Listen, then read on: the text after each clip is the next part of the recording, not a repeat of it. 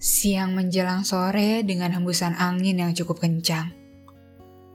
Duduk di bangku paling ujung, kira-kira sebelah tenggara dari pintu perbatasan. Perbincangan asing yang tiba-tiba membuat diri ini tertegun. Suara mereka yang masih sangat asik berdiskusi tentang ini. Tapi aku hanya mendengar suara hati ini hati yang bertanya-tanya, mencari kebenaran dan mencoba menepi pada kenyataan yang sejak tadi sepertinya sudah aku sisihkan atau abaikan. Mengetahui dirimu sebenarnya memiliki gadis lain dan ternyata mendekati gadis lain.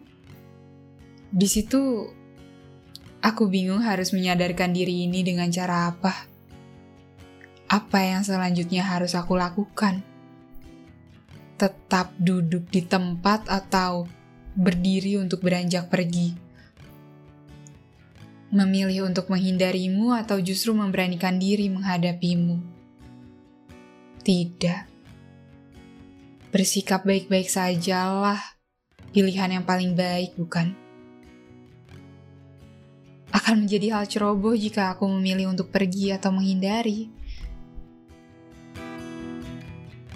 Semestinya juga aku bersikap biasa saja.